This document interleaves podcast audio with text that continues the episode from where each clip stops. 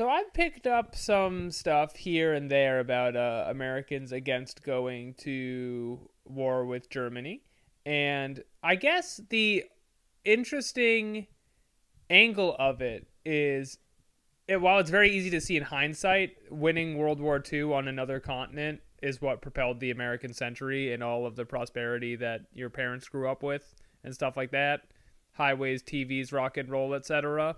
Um, and so everybody and their moms loves going to World War II now. But if your only if your only experience beforehand is entering World War One, Yeah. it can seem a bit at the time in 1930s, whatever, like it may have been another bullshit war for no reason. Yeah. Um, you know, people didn't know about the Holocaust and all the stuff that like that that's used to justify the war now um, until after, of course. So you know, it turns out we went and then we're actually the uh, the you know moral combatant in all of modern history, but we didn't know that shit.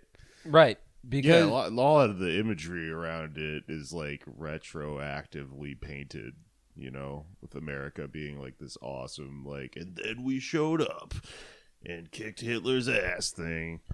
The reason we went in is the same reason we went into World War One, which is we have economic alliances with Western Europe, which was being destroyed by Germany and Eastern Europe.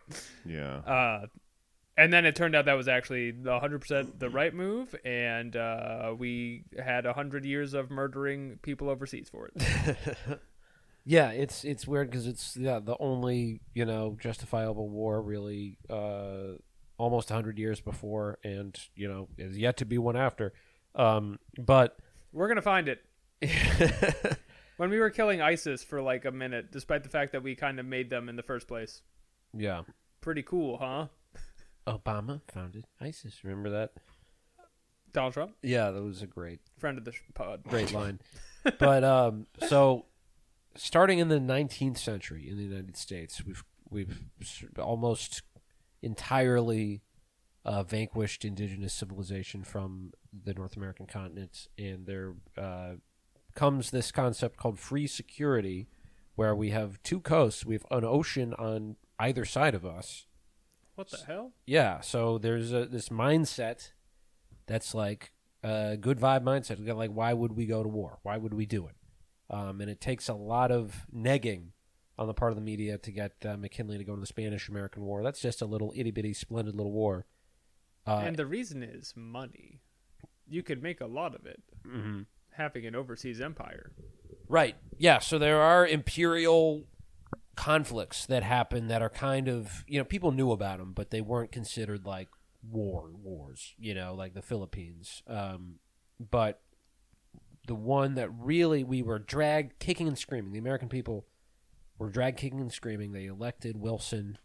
Uh, in they reelected him in 1916 with the the the slogan "He kept us out of war," and then he turns on a dime and really, and that, that this is where the term manufacturing consent comes from, because they really have to drive into people's brains that these Germans, this Kaiser, these are evil people. They're cutting off Belgian boys' hands. What the hell? Not my just- Belgian boys. Yeah. And these aren't Filipino boys we're talking about. These are boys of Belgium. How they gonna make those waffles? And so they since Yeah, before then the waffles had no holes in them. Yeah. They were just big pancakes. But then after the abuses under the Kaiser, They're not allowed to share those waffles. right.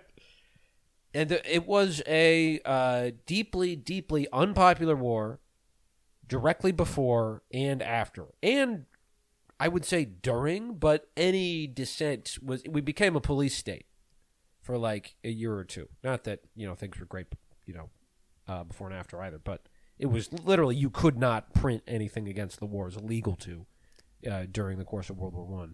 Um, people were thrown in jail for dissenting and all that stuff. But uh, but that they really had to clamp down on public opinion because people were one of the most popular songs at the time was "I Didn't Raise My Boy to Be a Soldier," uh huh. Um, and that got shut They off had to airwaves. get the FCC to edit that. Yeah. See, I didn't raise my boy to be a pussy. they had the TikTok robot voice back in 1916.